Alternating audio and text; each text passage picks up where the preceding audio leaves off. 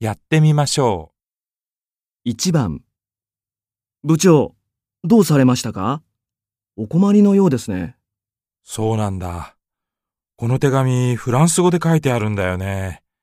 読めなくて。あ、そうですか。じゃあ、よろしかったら私が翻訳いたしましょうか助かるよ。ありがとう。簡単にメモをつけておいてくれればいいから。承知いたしました。